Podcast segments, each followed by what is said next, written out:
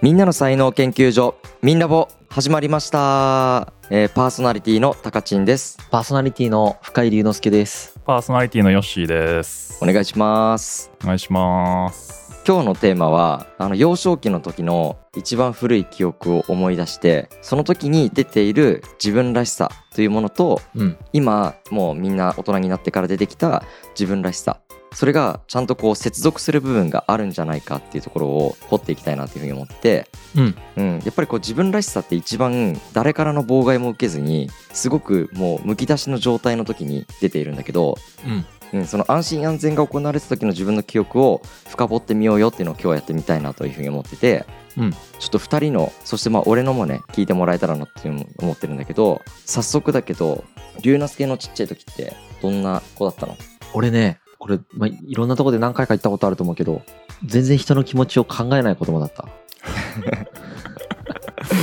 極端にそうだった。考えないってどのぐらい考えない子だったの？えーもうなんかやばい。平気で怪我させても、なんか何もよくわかんないみたいな感じ。怪我したら痛いかどうかよくわからないぐらいの感じ。あー社会性ゼロだったんだゼロ、マイナス。マイナス？マイナス。人の気持ちっていうものの存在について知らないぐらいのレベルかと思あそうなんだねう。うん。えそれはなんか人のことを考えずに自分がやりたいことをずっとやってたの？うーん、まあそうだろうね。うーんえなんかそれってその直感何も考えてなかったの？この現象がどういう風になってるのかとかあ考えてない。考えてないんだ考えてない。何も考えてない。もう本能的に出てたのあがもう全部本能で生きてた。本当。そしたら相手を傷つけてたんだまあ傷つけてたことを認知もしてなかったけどね。あそうなんだえそれいつ認知したの？うーだいぶ後だよ。一番最初に認知し始めて、まあ、14ぐらいかな。遅っ 14からでも全然23ぐらいまでだから、うんそれよく分かってない。それも。そうなんだうん。え今ではわかる？相手に対しての気持ち今は分かる。それ頭で理解してんの？いやまあその自分もだいぶ人間的になってきたかな。昔はちょっとそこもあんまりなかった気がするね。だから分かんなかったよね。自分が人間的な逆に動物的な感じだった。昔は。うーん。なんか親からこういう子だったよとかいうふうにさ言われたりしてたやつある？えーっとね半分冗談だと思うけどすごい乱暴だったって言われてる。ああそうなんだ。うん。え乱暴って何？暴力振ったりとか？な多分そうだと思う。叩くとかしてたんだと思う。あ そうなんだね。めちゃくちゃ攻撃性あったんだね攻撃性あったんじゃないかな。なんかまあその喧嘩いっぱいしてたとかでもないんだけどね。うんうん。もはや自分の記憶上にはあんまり実体がない状態で。記憶力ないんだよね。あーそっか。まあそれは確かに日々一緒にいてね。俺も同じだけど記憶力ないよねお互いね。ないね。瞬間を生きてる感じはするよね。そうだよね。逆にヨッシーってどうだったの？攻撃的だそれとも全然違うタイプだった？あ、龍之介って一人っ子だったっけ？うんバリバリの一人っ子ああ。俺、上も下もいるからね。まあ、喧嘩もたくさんしたけど、それで人の気持ちが分かんないとかはなかったかもね。やり返されるからさ、やっぱり兄弟とかだと四六時中一緒にいるから。うんそれで多分分かるようになっていったとかもあるかもね。なんか、やり返されるから。うん親からなんかちっちゃい時にこういう子だったよっていうふうになんか言われてたりする？いや、なんか規則正しく、うんなんか起きては泣いてたらしい夜。えでも常に規則正しい時間帯に泣いてくれるから、マジ楽だったって言われる。ー、なんでそんな時計？で、あとは、あの、洋服とかさ、脱ぎ散らかすじゃん。ううんん子供って。うん俺そういうのちゃんと畳んでたんだって。へえそれはなんか結構よく言われてたこととしては覚えてることかな。うん。えちなみに今でも？それって。あ洗濯物とかよちゃんと畳んでるね。うっそ偉いね。で別に嫌いじゃないね、それが。なんか普通のこととしてやってる。すごいな俺超嫌いだよ畳むの。俺畳まないもん。俺も畳まないね。あ、そうなんだ。俺そのままハンガーにかける。ああ俺もそう。で下着類は全部なんかぶち込む系だね。うん。あー。引き出しぶち込み系別に俺の下着入れを見てほしくもないけど、めっちゃ綺麗に入ってる。そうなんだ。今度見してもらうわ。やっぱあれだね。小さい時の自分と今の自分って結構さヒントになるところあるよね。ちっちゃい時にさ自分ができてたことってなんか大人になって急にできなくなったりするシーズンもあると思うんだけどなんかこうふと自分が自由になったりとかあ自分らしく生きていいんだっていうふうに思うとあそれやるの忘れてたというかなんか一番居心地がいい自分忘れてたなとか気づいたりするよね。うんうんうん。まああと一貫性だよね。あ一貫性がある自分らしさと最近身につけた自分らしさとさまあいくつも大人になったらあるじゃん。うんうんうん。でも小さい時から一貫してそんな感じだなっていうのは自分らしさのよりどころにしやすいよね。うん。そうね。まあ、あとは、その、最初の社会性の身につけ方として基本的にやっぱ親子関係じゃんか。うん、でそこでどういうのをやったかって結構、後々までトラウマとしてあったりするじゃんね。うんあるよねうん俺はなかったんだよね。全くなかったの。親とは。うーん逆にそれで14歳の時とかその23歳の時とかすごい苦労したんだけど、ううんん普通はだから親とあるんだよね。最初。いそういうのがなかったらどういう苦労をするの？や、だからその社会性がなさすぎて、うん幼児期に獲得すべきことを獲得してないので、その幼児みたいなことを14歳でやるみたいなことが起こるよね。やっぱ。へ で嫌われるじゃん、そしたら。うん幼児。14歳で幼児みたいなことしてたら。うん 泣き叫ぶとかさすがにしてないけど。えじゃあ親に怒られてこなかったってこと？14歳ぐらいいや、まで怒られてんだよね。ちゃんと怒られたりしてんだけど。それだって社会性さ親とちゃんと触れ合ってるじゃんちゃんとそれってうん。なんだろうね。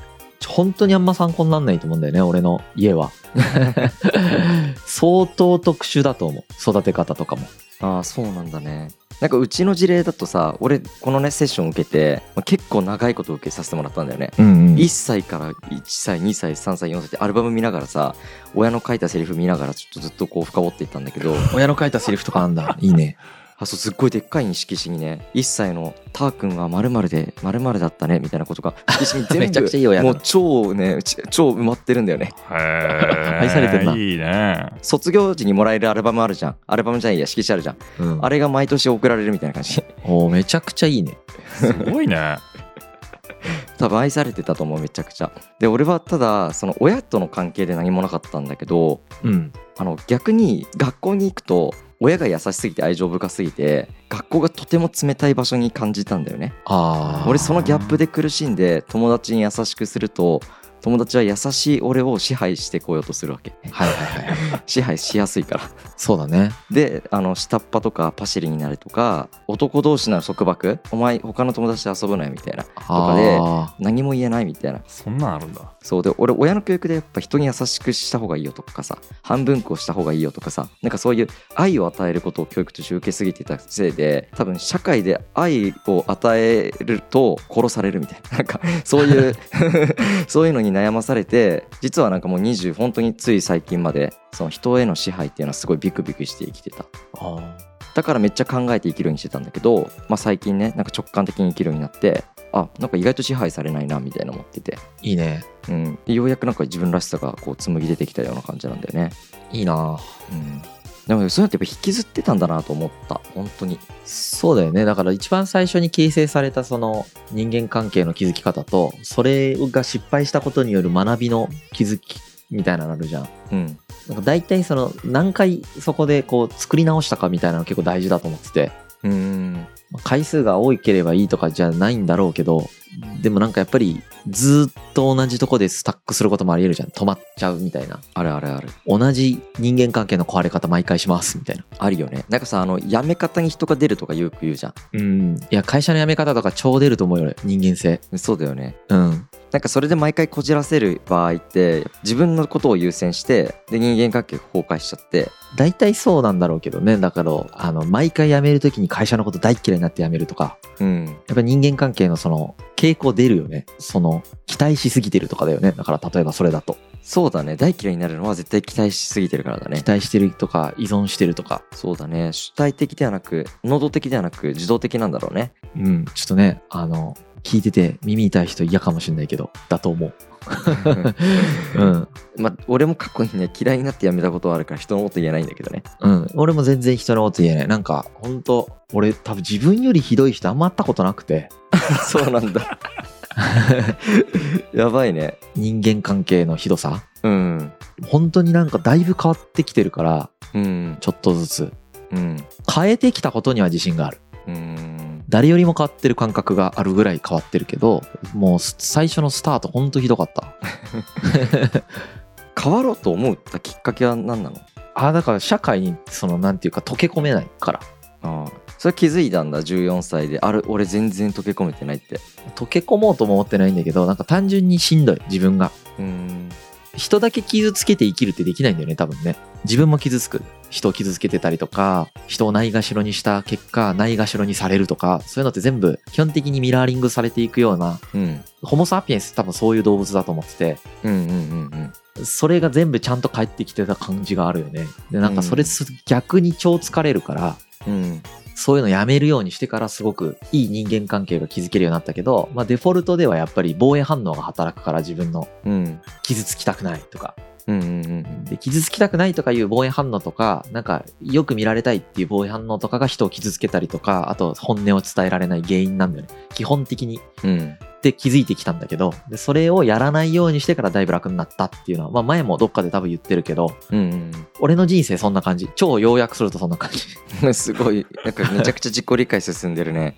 そうだね。どこまでこれが分かってるか分かんないけどね。そうだよね。なんかさ人間の機能でデフォルトですってさっき話してたさうん。あのなんか前に Slack に送ったかもしれないけど互恵的利他主義っていうのがあってさうん。なんかそのあんまり見返り求めずにうん。基本的にこう何か相手に対してギブするっていうのがデフォルトの機能として存在してるから人間って。うんうん。そもそもそれでデフォルトだってことはお互いに多分与え合う関係値じゃないと社会って結構成り立たないと思ってて、そうだね。うん、落とし込むとかテイカーで言い続けるって結構生きていけないんだよね。純粋に。そうだよね。なんか、個人的にはすごいもともと論理的な人だからなんかそれが素晴らしいとか言うつもりも全然なくてうん。もうなんかそういう習性の動物ぐらいの感覚で理解してる感じあその習性に逆らう意味もないなみたいな感じ。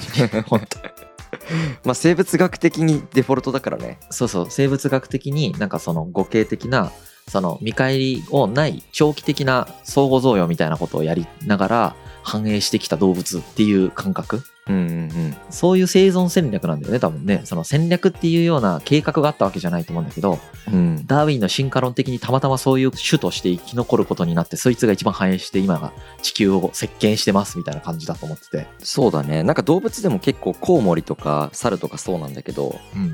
なんか分け与えてこう助けてくれた人に助けるっていう習性があるんだよね。うん。うんで意外とそうらしいよね。なんか動物も普通にするらしいし。うん。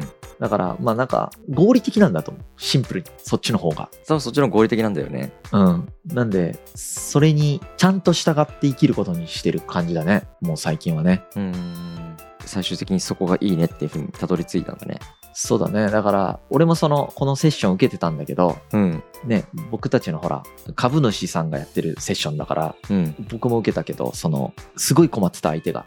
えなんで？なんて言うんだろうな。普通6歳ぐらいまでになんか経験してんだけど俺があんまり経験を思いつかなかったからすごい困ってた。記憶もないし自我もないし。うん。でもねあのちっちゃい時はすごい支配的だったうん。めちゃくちゃ支配的高知の逆。うん。愛情注がれてて支配的っていうやつ。うん。だからすごい立ちの悪いいじめっ子タイプ。本当にちゃんとダメな人。いだから俺多分龍之介にいじめられてたと思う。同じクラスだから。や完全にそうだと思う。俺いじめる完全に支配するタイプそういうのを。そうだよね。自然と支配していくタイプで。うん。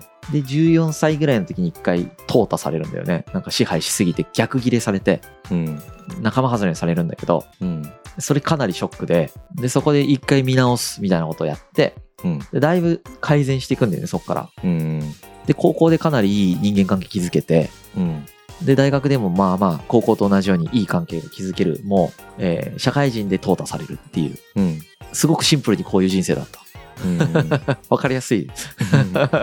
わかりやすいね。わかりやすい。それまで本能で生きてたからだからメリットとしては自分が決定することとか選ぶことにもう何らの躊躇もない。本当に一切の躊躇がないって感じ。そこはなんか人の観念とかが入ってこないから古典ラジオのテーマ決める時も全然気にならないし人の意見。あの、うん。あのポスト資本主義やろうって決めた時もあのうん。投資家の意見とか全然気にならない。もううん俺がそう思ってんだからそうするでしょみたいな感じをナチュラルに もう自然とできちゃうっていうところがうん。すごく助けになってるしうん。逆に言うとなんかそこの独善的なまああんまり独善的なタイプではないんだけどうん。その人の気持ちが分からなかったことであるとかうん。気にしなさすぎるところとか観察力がないんだよね。うん。あの重要じゃないわけその観察が。うんだから人が何を考えてるかみたいなのを獲得するのはビジネススキルの獲得を待つ必要があったんだよね。俺の場合は、っていう人生だったっていうのがちょっと喋りすぎたけどそんな感じだったかな。いやいやいや。でもなんかそこに龍之介の才能はやっぱあったんだなって思うよね。あったよね。完全にこの特性で生きてるね。一長一短なんだよねこれがまたね。うん。いいとこも悪いところもあるんだ結構俺補えてるなって今思ったわ逆に龍之介の才能を聞いて、そうだね。俺は超直感的だけどめちゃくちゃ人のこと見ちゃうからそうだよね。気づくしめちゃくちゃ気づくから。正直俺の周りにいる人大体やっぱ気づくのが得意な人がうん。固めてくれると思う。あ そうなんだ。苦手な人あんまり来ない。あそうあんまりないよね今周りにも。正直。古典のメンバーも。みんな大体やっぱりうん。そこそこ気づくのが得意な人がほとんど。確かにね。うん。うん。まあ気づくかもしくはロジカルシンキングでできるかのどっちかは絶対多分大事にしてると思うけどね。そこあると結構思いやりというか気づかなくてもいいんだよね。ロジカルシンキングで理解してれば。なんか龍之介の場合結構ロジカルシンキングで理解してるよねそうだね。うん。体感としても一応経験値としても理解しようとはしてるけど基本的にはロジックでちゃんと把握するっていうとこまでやらないと気が済まないタイプだね。ってことだよね。うん。あの人の気持ちが分かることいいこととか思ってないからね。うん。手段としてしか使ってないから。うん。どんどん恐ろしい人に聞こえるだろうけどほんとそんな感じ。いや分かりやすくていいね。なんかあの倫理的に良いと思ってないからあんまり。うん。まあ分かりすぎても別にいいことってあんまないからね。そうだよね。それはでもうん。俺分からなかったよ、その分かったらいいなとしか思ってなかった。あ本当。分かりすぎて困ったこと一回もないんで。俺だって面接の時以外分からなくていいなと思ってるもんね。面白いよね。タカチンはやっぱ観察力あると思うしヨッシーはどうなんだろうね。どういうルートだったん？社会性の獲得は。うんまあ、兄弟関係じゃないかな、多分。兄弟いるとそういうとこいいよねすごいなんか結構傍観者になりがちなタイプだったと思うけどね。姉と弟がよく喧嘩してて、もう静かにしてくれよと思いながら外で見てたみたいな。いへえうん自分は喧嘩しないのなんでなや、俺もするよ。するけど、周りで争い事があるのが嫌いだった感じ。自分もなんか嫌だったね。なんか喧嘩すること自体とか。あ、わかった、もういい、みたいな。争い嫌いなんだうん。それは別に学校に入ってからもそうだったね。うんうんうんいつから嫌いだったの争いもう物心ついた時からあんまり好きじゃないのカーッとなる時ってあるじゃん、子供って。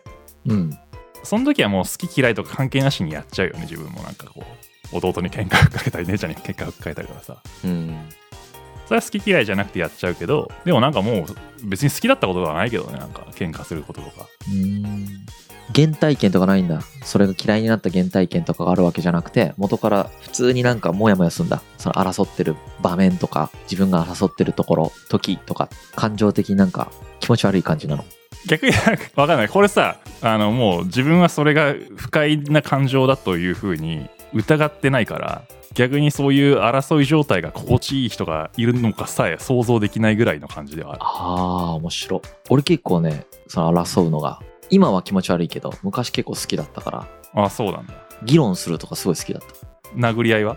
た殴り合いは弱いから体が。うん。好きじゃないけど強かったら多分好きだったと思う。自分が。体がでかくてとかだったら。うんあーでもなんかそれはじゃあ俺多分最初からだと思うよ。うーん。とっちめてやった時の方が罰が悪い感じもしたし、ね。へえ、うんうん。体がでかいからじゃない？それもしかしていや俺もうガリガリだったからねちっちゃい時。全然なんか喧嘩とか強い方じゃなかった。なんかヨシはでもあんま変わってないね昔から。そうよね。いやいや変わってるってだって俺泣き虫だったしうん。ビビリだったしうん。怖がりだったし。うん。そういうのもあるなんか。ずいぶん前の回で言ったと思うけど心にさざ波が立ちやすかったからうん。あらゆることにおいて。うん。それが本当不快で嫌だったね。うん。今は？結構それはなくなってきた？いや今は嫌いだようん。だから田舎での引きこもって農業とかやってんじ あそっかそっか。一番平穏な場所を選んだんだね。ゃんうん。うん。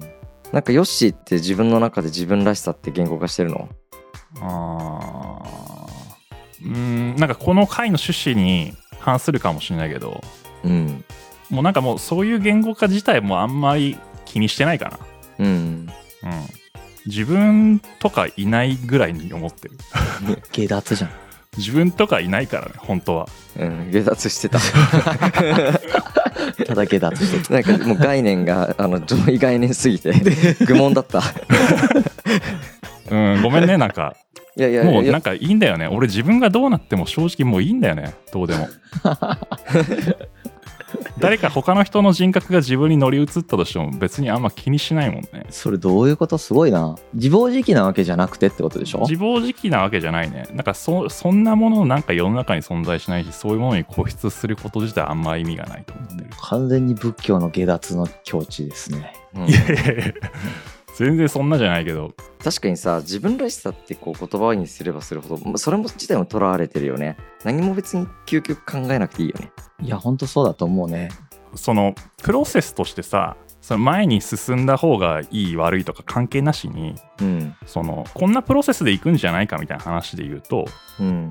言語化されてないカオスな幼少期があってうん。それを言語化して自分を規定していく時期があるじゃん。うんでもそれを規定してあこれが自分だこれが自分だって思うほどに窮屈になっていく時期がまた来ると思うのね。ううん。